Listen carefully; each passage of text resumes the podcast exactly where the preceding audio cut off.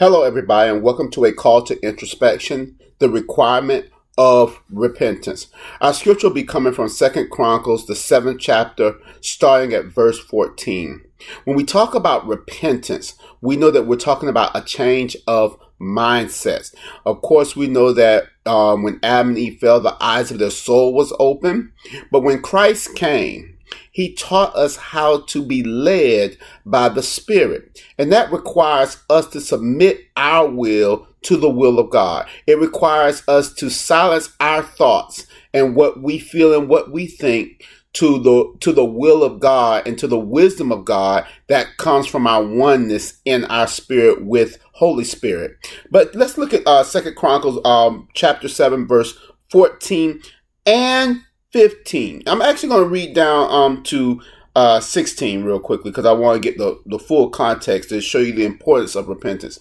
It says, If my people, which are called by my name, shall humble themselves and pray and seek my face and turn from their wicked ways, then will I hear from heaven and will forgive their sin and will heal their land. Now my eyes shall be open and my ears attent unto the prayer that is made in this place.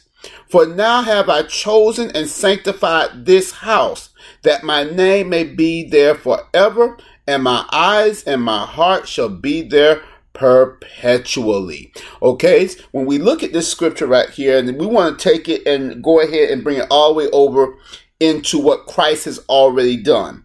So when we look at this, it says, "Was if my people will call by your name, shall what humble themselves. When you're talking about introspection and the Lord is showing you the areas of your lives where the enemy is playing with you and abusing you and using your emotions and your thoughts to, to basically control you or to influence you to do things that is not in the nature and the character of Christ, guess what, y'all? We're going to have to humble ourselves first. Why? Because wisdom, wisdom is the fear of the Lord.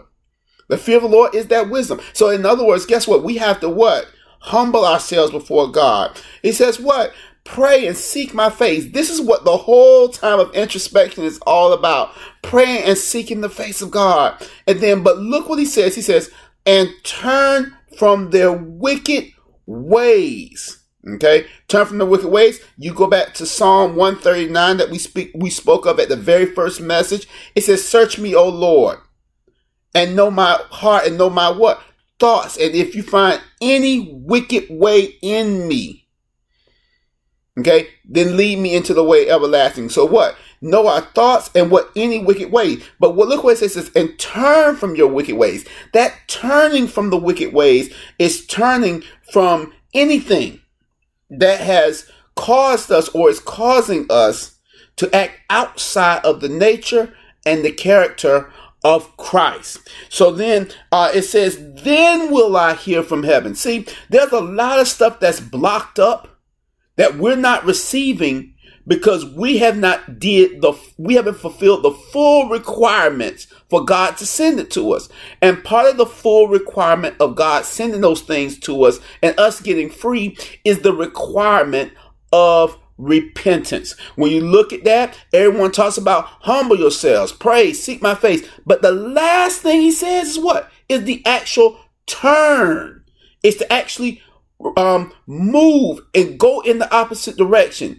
Turn from your wicked ways. Depart from evil, and all that wisdom get. And all that wisdom get what understanding. Wisdom is the fear of the Lord, and understanding is the departure from evil. That's what understanding is. Is the departure from evil. And look what the look what the Lord says. He says, "Now my eyes shall be opened and my ears attended unto the prayer that is made in this place." We are not talking about the temple at Jerusalem. We're not talking about a temple that's going to be built in Jerusalem. That's not what the Lord is talking about right now.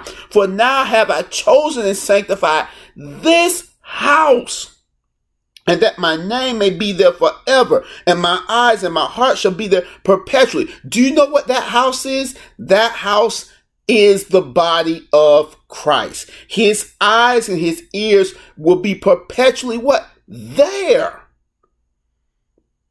His eyes and ears are perpetually in us. And so guess what, y'all? It says the glory of the what? The latter house shall exceed that of the former house. And that word house is not building, but is ba'ith, which is what? Family. The body of Christ is a family. And so it's very important for us to understand if we desire to really see the results of this introspection and that we desire to get healed, you must repent. Think about it, even before the coming of the Lord and John the Baptist was in the was there um, baptizing people. He says, "What? Bring forth fruits worthy of what? Repentance." But then when he saw the Pharisees and the Sadducees, the Spirit let him know, "Oh, brew of vipers, you have not brought forth fruits of repentance. You're actually very prideful. You're very prideful." And so the Spirit discerned their intentions and their heart and their motives when they were coming to John the Baptist for the baptism. But everybody else who was coming was what? Bringing forth fruits worthy what? Of repentance. Without repentance, you cannot follow God. Because as He continues to show you more and more of who you are as a son of God, it will require you to repent. The very first doctrine the very first elementary doctrine that every believer should know, found in Hebrews chapter 6, is repentance from dead works.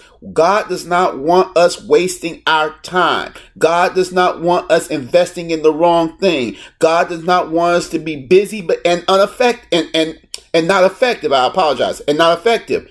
He wants us to be effective. We need, as sons of God, says we must be led by the Spirit of God. So in that time of introspection where you're starting to see where the enemy is afflicting you in your soul, you're going to have to deny that. You're going to have to deny that and listen to your heavenly father.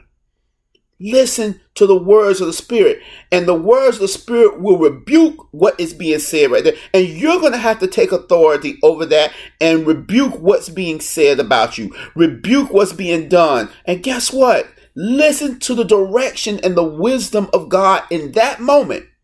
And you must believe it and not just believe it, you must put some action behind it because faith without works is dead. Faith comes by hearing and hearing by the word of God. And when we hear the word of God and we're obedient to the word that is spoken, where from his spirit to our spirit, guess what? Then the manifestation of that word is put forth in the earth through us. So, in our time of introspection, if we desire to be free, there is a requirement of repentance. Repentance is necessary. And the reason why we're repenting is what? Because as sons of God, we're called to have the mind of Christ. We have the mind of Christ living and living in us right now. And all we have to do is rebuke and deny what's being said in our soul about us or what's been done in our soul. And guess what? Do the will of what the Spirit is saying. That is one of the absolute critical keys. And that's why in, in um Second Chronicles 7:14, he says you can pray, humble yourselves and seek your face. But if you don't turn from your wicked ways, you don't satisfy all the requirements, what? That for God to heal because you still want to live in that chaotic lifestyle. You still feel comfortable in that chaotic lifestyle in the way that you live it. And that's beneath what God wants you to live. That's beneath what God even wants you to be. That's why he tells us to come up a little what? Higher. What's higher? Come up a little bit higher in our thoughts. Come up a little bit higher in our ways. What's the higher thoughts and the higher ways? It's in the mind of Christ. It's in the mind of Christ. And so I urge you this day, as the Lord is taking you through your time of introspection, that you please, you must repent. And it can't be just some uh, casual lollygag. No, this has to be your life. Because guess what? The enemy, after he's cast out, it says that he walks and roams and tries to come back to that empty home. And that's why after you've been after after those situations have been cast out, we gotta fill you with the spirit. You must be filled with the spirit, filled with his word, filled with truth, wisdom, knowledge, and understanding. Because that enemy's gonna come back. And it says that the Bible says that he brings with him what? Seven more evil spirits to make the condition of the man worse than what it was before. And we don't want that. We're not taking two steps back. We're advancing. The kingdom of God is advancing. And we have to advance and grow and mature by the grace of God. And the only way that you can receive that grace of God is what? Humility and then repentance. Because when you humble yourselves, that positions you and your repentance allows you to receive it and to walk in that grace, which is the power and the authority of God. So I love you all. God bless you. I, I'm, I'm hearing a lot of powerful testimonies during this time of introspection. So I know this is God ordained. I know many people are being blessed by it. I know many people are really truly learning about some things in their past that the enemy is using to kind of hold them and oppress them. But let me tell you something. You are free in Christ and you have the authority to cast that enemy out. But also know that you must forgive you must use forgiveness. Where the Lord has told you there's a broken relationship or something as a as a parent you've done wrong and, and you've wronged your children and pride keeps you from humbling yourselves down. No, if the Lord has showed you that, you need to go to that child. You need to go to that child who may be an adult right now and make it right. Because that is what will make us fully free to walk, walk unhindered. Unhindered not being affected by something in the past that the enemy's yanking on to hold us back. We walk unhinged in the grace of God. And so I ask you right now that you continue to pray one for another, but also just stand by on God's word. He says, For he know the thoughts that he had to you, thoughts of what? Peace. To bring you to an expected end. So the things that God says to you, you know what you gotta do? You gotta follow it and live by it and trust God because He's the author and the finish of our faith. But the most precious thing that He is to us is that He's our Father. He's our Father. And because he He's our Father, He loves us and He wants us to grow into the stature of Christ. And so it's going to require us going through some painful times, and you're not alone because you have the body of Christ. It's going to, there's going to be some times that you're going to have to deal with some real serious stuff and repent from ways that you've been for 20, 30 something years. But the question is, what is it that you really want in our life? And let me tell you something. Paul said it best. He says, I gave up everything for the knowledge, for the knowledge of Christ. What, that I may what? Win Christ. And that's Christ likeness. That's what we want to win. That's the prize, is Christ likeness. So I urge you this day, repent, change your government, do what God is asking you to do right now in your time of introspection. Get free from the enemy. I love you all. God bless you till we meet again.